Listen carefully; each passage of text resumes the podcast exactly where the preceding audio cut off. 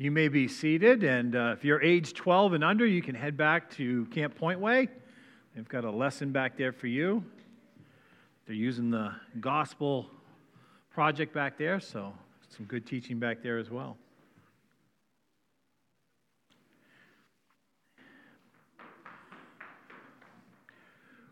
Well, I'm trying something new this morning. I know it's scary. Some of you are like, whoa. What? Not a big deal. I'm, uh, I've got a new Bible this week. It's a, it's, a, it's, a, it's a big one. It's, a, it's actually the biggest print they told me. I'm not sure what that means, if they're thinking I'm getting old or, or what. But yeah, peanut gallery back there in the sound booth. I can hear them already. They were going to play a trick on me, though. They were actually going to, because I said, just give me a, a, Bible that matches the, the PowerPoint back there. And evidently, my Bible from 1984, which Sheila told me is vintage, which is not bad, I thought, but, but 1984 um, doesn't match. And so we're going to try to match a little bit better so you guys are reading the exact same words I am. And I told Bryce, I said, just give me a Bible, but don't get me pink. So they were going to get a lavender and flower one, but they relinquished. And uh, I actually got it yesterday so I could mark it up so get ready for today. So, but it is giant print, but I'll probably still need my glasses a little bit. So. But thank you, church family, for that. And like I said, hopefully this will help a little bit. We're going to continue in our series that we've been doing in the book of Colossians. Um, it's been a, an interesting series, and it's going to change a little bit today from the previous chapters because, as Paul typically does with his letters, he gives the front half a lot of identifies the problem, what's going on, gives some good doctrine, some good teaching, and then he shifts into application. And uh, you know, that's kind of the, the, the, the, the, formula he uses, and it's really actually a good practice in many ways, right? We, we know things, we know what we should do, and then putting them into practice. One of the things I enjoyed about going to Bible school in Hungary, that's actually how the classes were set up. You would study in the morning, you would do a little bit of work, grab your lunch, and then you would actually go out and put it into practice. And so um, it reinforces, it helps, and it kind of drives that home a little bit. And so um, Paul's method of doing that helps us. To, and so we're going to get into the next couple of weeks of, all right, you know what you should do and you know what you believe. Now put that into practice. And so that's how that's been going along. And as you've been here, those that have been here, what's been the number one problem of the church? False teachers. I heard that from the cry from the back. No, and Jesse, you had it up here as well, right? False teachers, right? And sadly, a lot of the false teaching that was going on in that day, guess what? Is still around today. It's still out there. And one of the reasons for that is because it's popular, it sounds good, it makes us feel good, and it feeds a lot of times our flesh. And so that's why it's there. Um, there's other scripture talks about our itching ears, right? We, we long to hear those things that we like. Um, but the gospel is different in that way. It's a divider, it's, it's singularly focused on Christ. Uh, we spent some time in chapter one, right? And what he did about the supremacy of Christ and how if you take anything away from Christ and what he did on the cross and his resurrection, then there's no really gospel at all. It's false. And so Paul wants to make sure. Now, Paul did not start the church, or the churches in that area of Colossae. Um, someone else did. And so Paul is just writing there from prison to encourage them to remain faithful and to watch out for these false teachers. And again, sadly, there's not only teachers from the outside, but there are sometimes teachers or teaching that creeps in to the inside, into the church. And so that's what they're battling at that time. And so, um, again, the supremacy of Christ, we talked about Christ, the reconciler, right? Christ is the only way we can have that relationship with God. He intercedes for us. Uh, that's the bridge, if you want to use that, that term, that we can go to God the Father, the Holy Father. And now, like I said, in chapter 3, it shifts a little bit. And it's a, it's a famous passage in many ways. It's a put off and put on type passage, right? It's great to take off something, but if you don't replace it, then you leave a void. And so it's, uh, it should be familiar in many ways. But chapter 3 is that passage and it's going to shift now to how do we do that? How does that look? How does that play out in our lives as Christians? And so let's begin with chapter 3, verse 1 uh, down through verse 4. It says, Since then, you have been raised with Christ. Set your hearts on things above, where Christ is seated at the right hand of God. Set your minds on things above, not on earthly things, for you died and your life is now hidden with Christ in God. When Christ, who is you, is who is your life, appears, then you also will appear with him in glory. Love how he starts off here, right? He, obviously, the focus is still on Christ. So Paul nails this down in this letter more than anyone else, but Christ is the, the focal point, right? And he says, because of, you've been raised with Christ, because of your salvation, set your mind or set your hearts, right? Both of them have to be working together, but first he says, set your hearts on things above. Love that imagery, right? Because if we just get focused on our day to day and what's going on in our small circles, and relatively small circles, right, we can get discouraged, right? We can think, well, this is as good as it gets. Or I, I don't like the situation I'm in at the moment. Whether it's our jobs, whether it's our, our circle, our family life, whatever it is, it can drag us down, right? It's kind of short sighted. But the encouragement is hey, look, look beyond that, right? You're an eternal being. You have that hope in Christ that there is something better that lies ahead. It's a great message of hope, right? I can't tell you how many people I talk, and, and usually when they're down and, and, and they need encouragement, they, they've only focusing on the small circle that they're in or, or their circumstance. And they need that reminder hey, as a believer, it goes beyond that.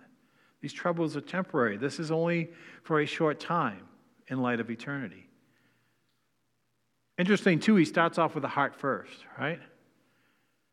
Heart has to change. It's a heart attitude. Right? It goes a little bit deeper, right? Because we can do things on the outside, but they're only temporal usually. It's harder to maintain those longer unless we have a heart change.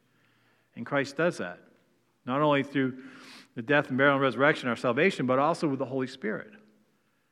He allows our heart to, to work on us, right? To, to fill in those gaps, to guide us, to direct us. And so the heart is vitally important to changing how we look at things. But we also need our minds, right? Our heads sometimes become the stumbling block, right? Um, right? Our thoughts and how we think about things and how we process starts up here. Well, we need those working together. It can't be one or the other. It doesn't tend to, to work out well, right? We can talk ourselves out of things that we know in our heart that should be true. Right? Our mind works against us sometimes. But boy, when they're working together with Christ, it's a beautiful thing. And it's full of hope.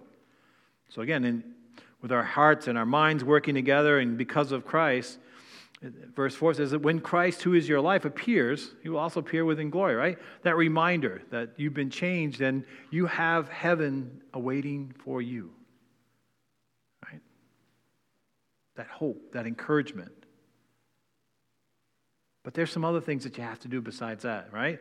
I've always said salvation is one part, but then living that out and, and sanctification is the, the real work begins, right? Or if you're bringing someone else along, that discipleship, right? In many ways, it's easy to share the gospel and, and see someone get saved, but then discipleship is a process and a long process. Uh, it's a continuing process. I say it's a continuing education for me that I'm not sure that I'll ever going to get to that point this side of glory, right? It's a continuation where you have to keep working on it. So there's some things that we do need to do. And, and again, with everything lined up, verse 5 put to death, therefore, whatever belongs to your earthly nature sexual immorality, impurity, lust, evil desires, and greed, which is idolatry.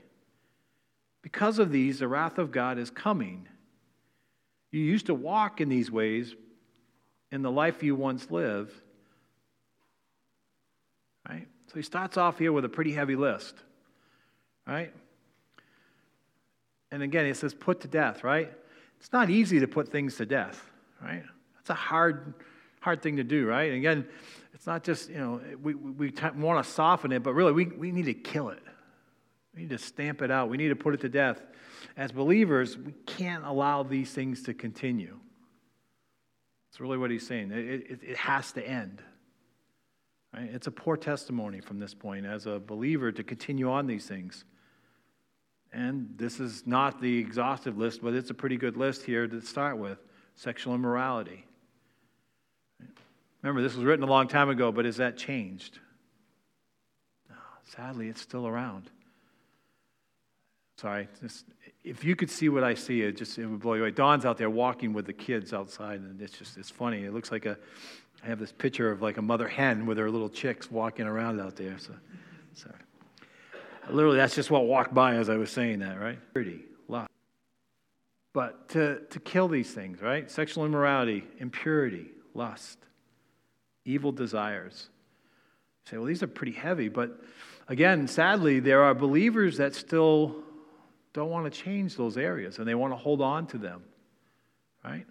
Just because we get saved doesn't mean all those things end, right? It's usually a process. And again, at any point in time, they can creep back in if we don't be on guard, if we don't watch out.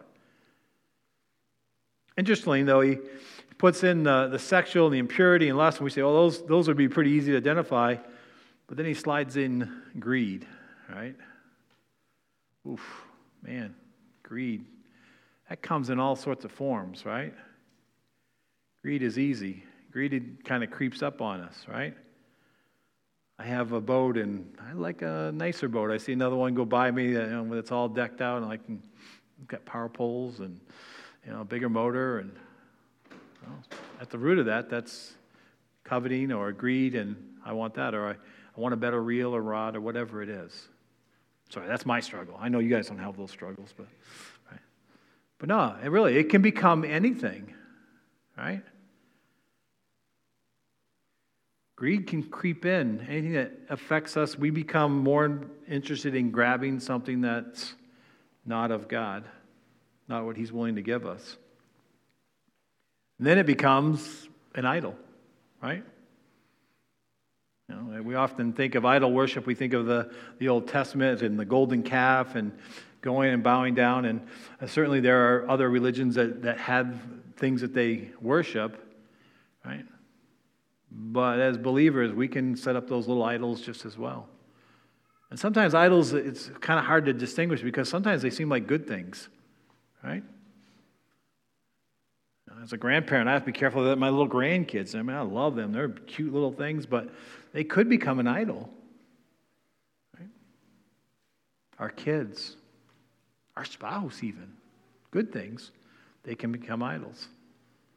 So it's tricky. You have to really work through that. You have to continually put that to death and, and work through that. It's not always the big items, sometimes it's those little things. And there's a reason. Paul's not just saying this to be a killjoy, and God's not saying, well, we can't have any fun or we can't have things. But verse 6 says, because of these things, the wrath of God, right? There's a judgment coming. There's sin issues, and they got to be dealt with. And if there's sin, God can't have a part in that.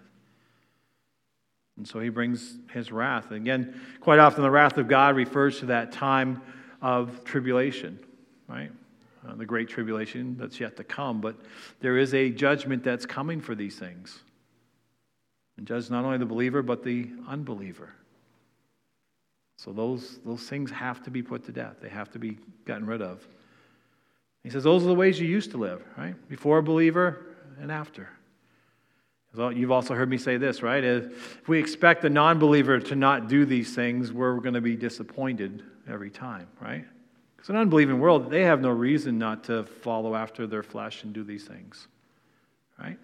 To lust, have evil desires, greed, obtain more wealth. There's nothing in them at that point. They're not a believer. But again, Paul's addressing here believers those of us that are in the church. Goes on to say in verse 8, he says, But now you also must rid yourselves. So not only those first things, but these things as well. You must rid yourselves of all such things as these anger, rage, malice, slander, filthy language from your lips. Do not lie to each other, since you have taken off your old self with its practices and put on the new self, which is being renewed in the knowledge and the image of its creator. So long, if you want to use that, but it, right? So, in addition to those really bad things, if you want to use that vernacular, what about these things? Anger, right?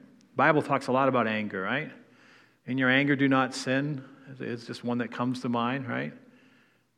Anger can lead to bitterness, right?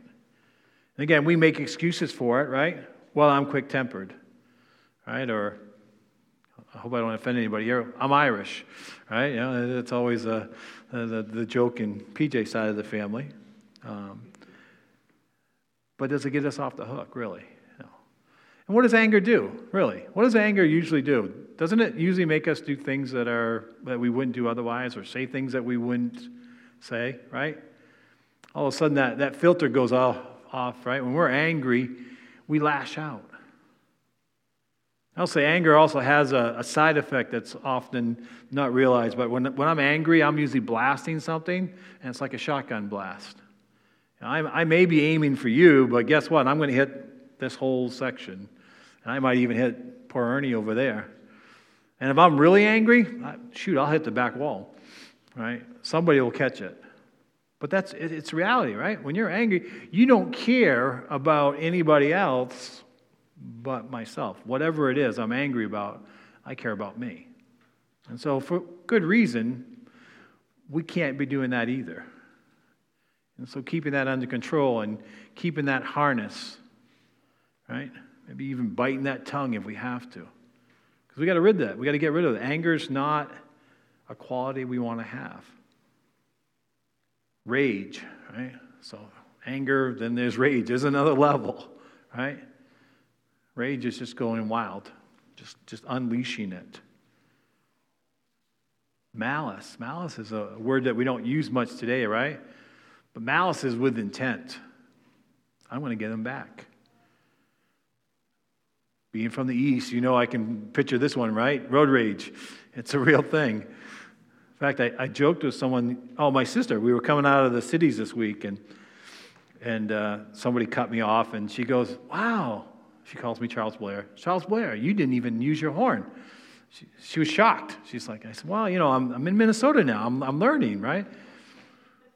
And she goes, Well, the old you would have not only laid on your horn, but you would have gone and got ahead of him and cut him off. And she goes, You've, you've grown. And I was like, Well, thanks. It's my baby sister. You know, so hopefully I am growing. But, but it's true, right? Malice is, is all right, now how can I get them back, right? I'm going to I'm to cause them, them on pain and probably a little bit more. Malicious, going after them on purpose with the intent to harm, right? Malicious. Slander, right? Here's another one. Those, these are the verbal things that are coming out, right? These are the things that um, we're certainly not thinking about God. We're not our hearts are not in the right place, but slander, right? Saying something wrong about somebody else, right? Bringing down their character, right? Talking ill against them, ruining their reputation, right? Again, the world does that on a regular basis, right? It doesn't take long. If anyone rises to the top, you watch there, it's not long, and then all of a sudden someone starts a rumor or something gets posted, and all of a sudden you know, we live in a world of misinformation, right? Slander, it's pretty easy. Doesn't take much to get that started. Filthy language, right? We talked about that in another chapter, right? About filthy language, coarse joking, all those things, anything with innuendos or it's got a bite to it, something behind it. But even filthy language, right? How we talk, how we speak. We have to be careful. Our, our mouths is how we communicate.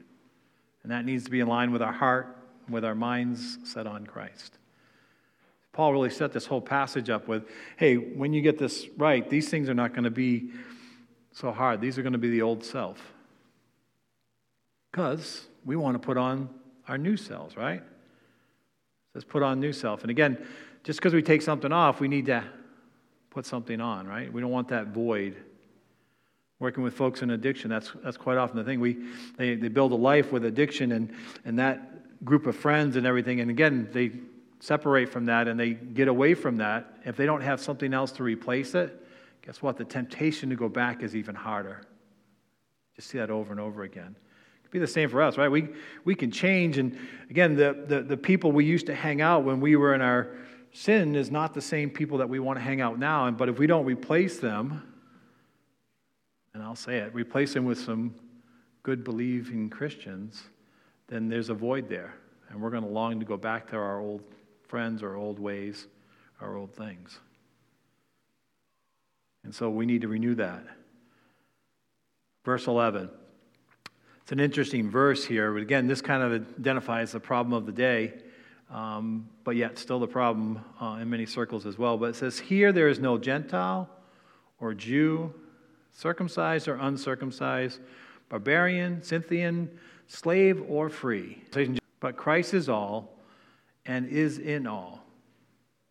I had this conversation just this week with a, a gentleman. We were talking about the, the race issue that's going on, and I said, you know, it really, as believers, we really, it shouldn't be a race issue, right? They're made in the image of Christ, period. Scripture says it over and over again, right? Made in the image of Christ. Believer or non believer, they're, they're made in that image. And so to look at them any differently is wrong. And guess what? They had that problem here. Of course, they had the, the Jew Gentile, right? That was one of the false teachings that was going on, right? They kept wanting the Jewish. Go back to the old ways to celebrate the Jewish festivals, to become Jewish in order to be saved. Paul says that's done away with. That's gone. and ended with Christ.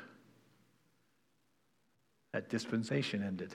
We were joking about that yesterday in class and remembering Dave James here, but, right? But the field is level. It's, it's the same here. And guess what?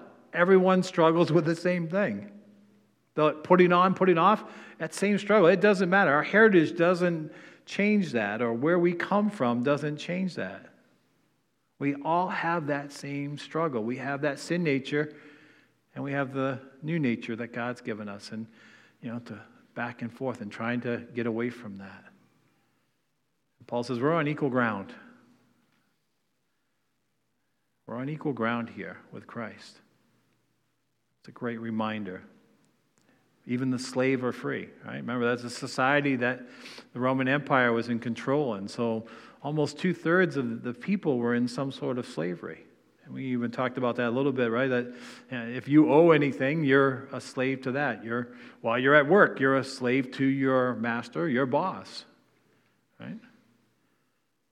As pastor, I'm a slave to you in many ways, the church, right? You employ me to be here as your pastor and allow me that. And so there's an enslavement. And it's not a bad thing. It's just, it's, a, it's just a part of life. And it's okay. willingly do that. But they're equal, all in all. The struggle is real. It's all the same. So, all that being said, verse 12. Therefore, as God's chosen people, holy and dearly loved, clothe yourselves with compassion kindness, humility, gentleness, and patience. Bear with each other and forgive one another. If any of you have a grievance against someone, forgive as the Lord forgave you. And over all these virtues, put on love, which binds them all together in perfect unity. I'm going to wrap it up with this section right here. Again, this is what we are to put on, right? The reminder as believers, as God's chosen people, that He loves dearly, here's the things that we need to put on. Here's the things that should be evident. It should be part of the change, the new, the new me, right? After salvation, it's the new. Compassion, right?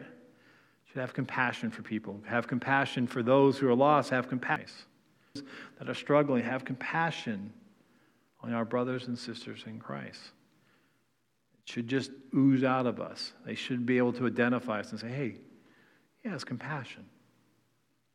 Right? Not that we don't struggle with that, right? That's a hard one, and that doesn't always come through. We go back to the old way, but that's this should be one of the things that we do have compassion, kindness, right? That's interesting. It's in one of the, the love chapter, right? I think it's in Corinthians somewhere that we talk about, right? Kindness, just being generally kind, right? Kind and polite, right? Just being kind. Like I said, when people see you in the marketplace or at your job, they should see you as someone who is kind. I always think of kindness in the, the marriage relationship, right? For me to, to be kind and to PJ, I've got to do something above and beyond what I would normally do to be kind, right? It's not just the normal. It's not just take out the trash, because that's part of my responsibilities, and I need to do that, but something above and beyond, right? Maybe take something off her plate, or to buy her a gift, or to do something that's kind above beyond that.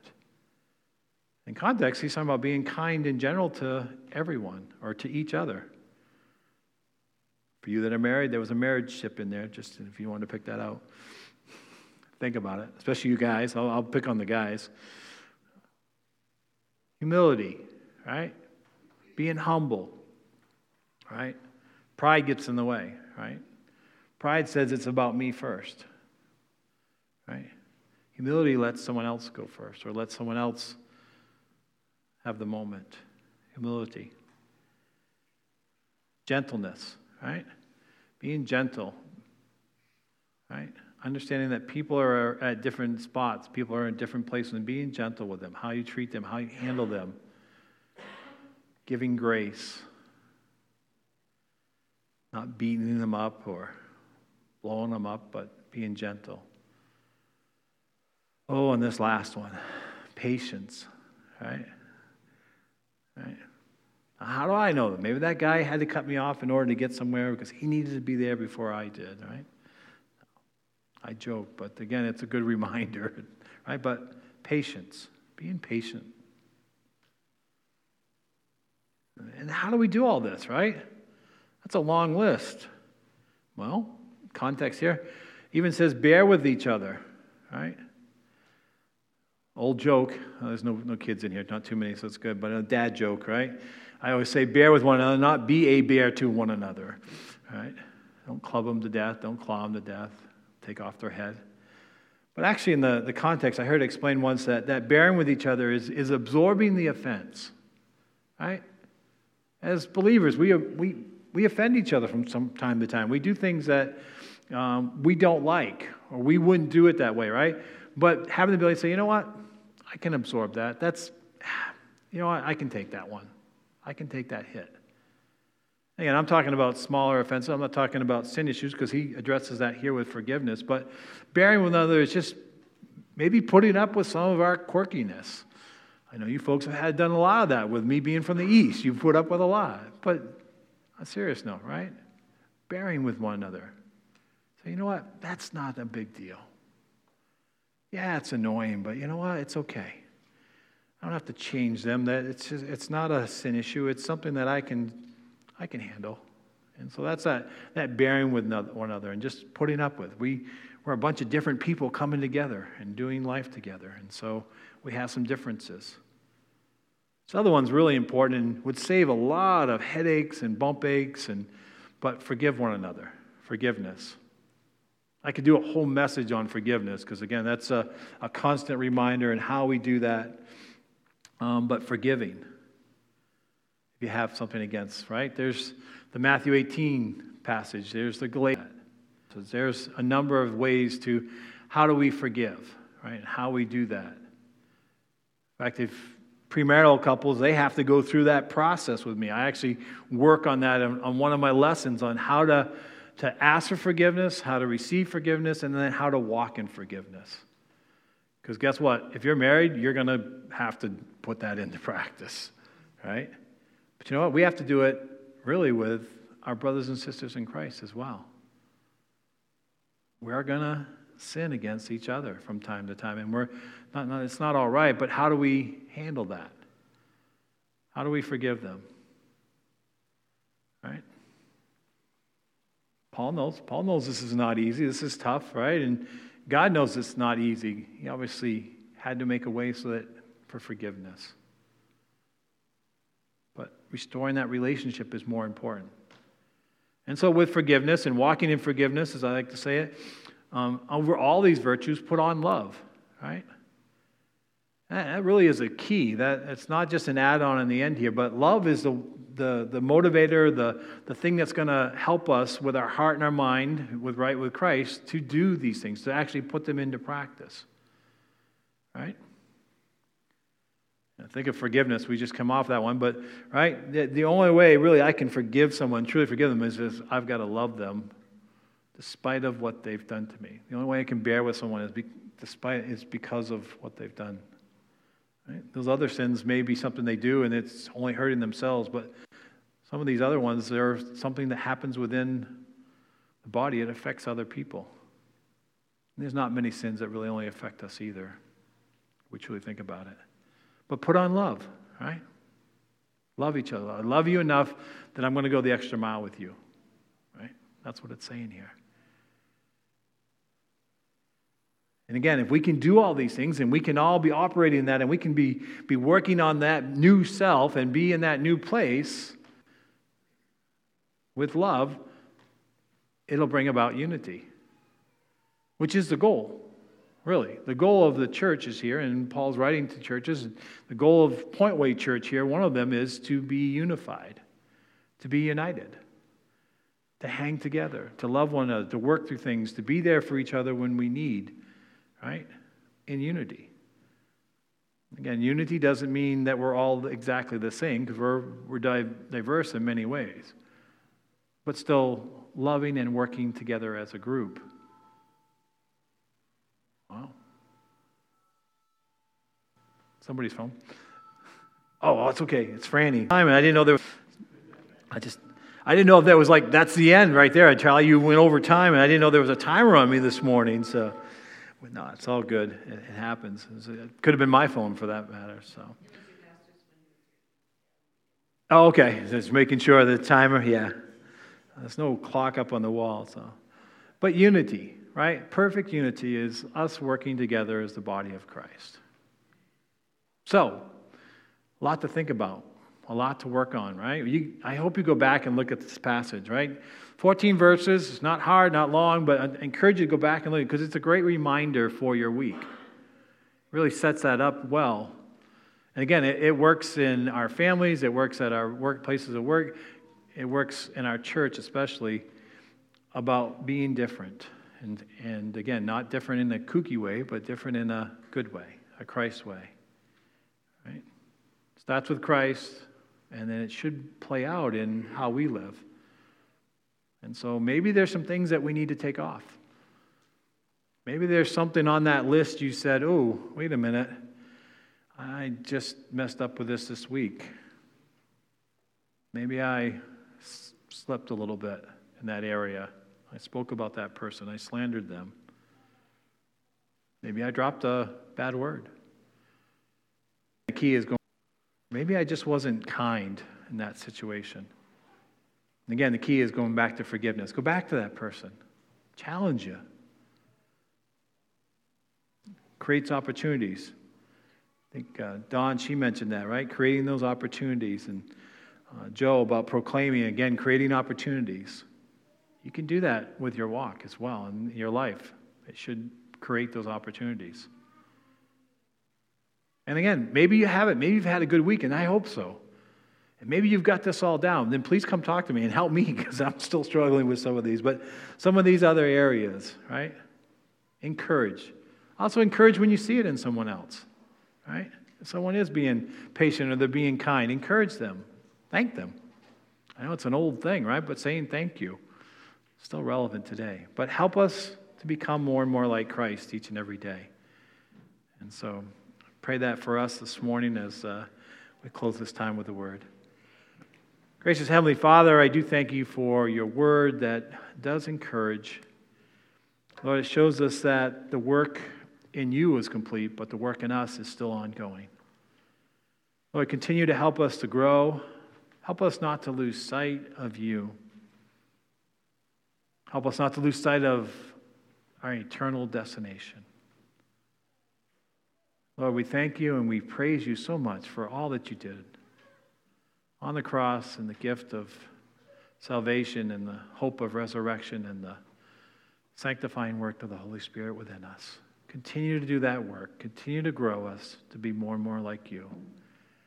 And Lord, I also pray that you just continue to help us here at Pointway, that we would be united, that we would continue to be putting on and putting off things that need to be done. Lord, we love you and we praise you. In Jesus' name, amen.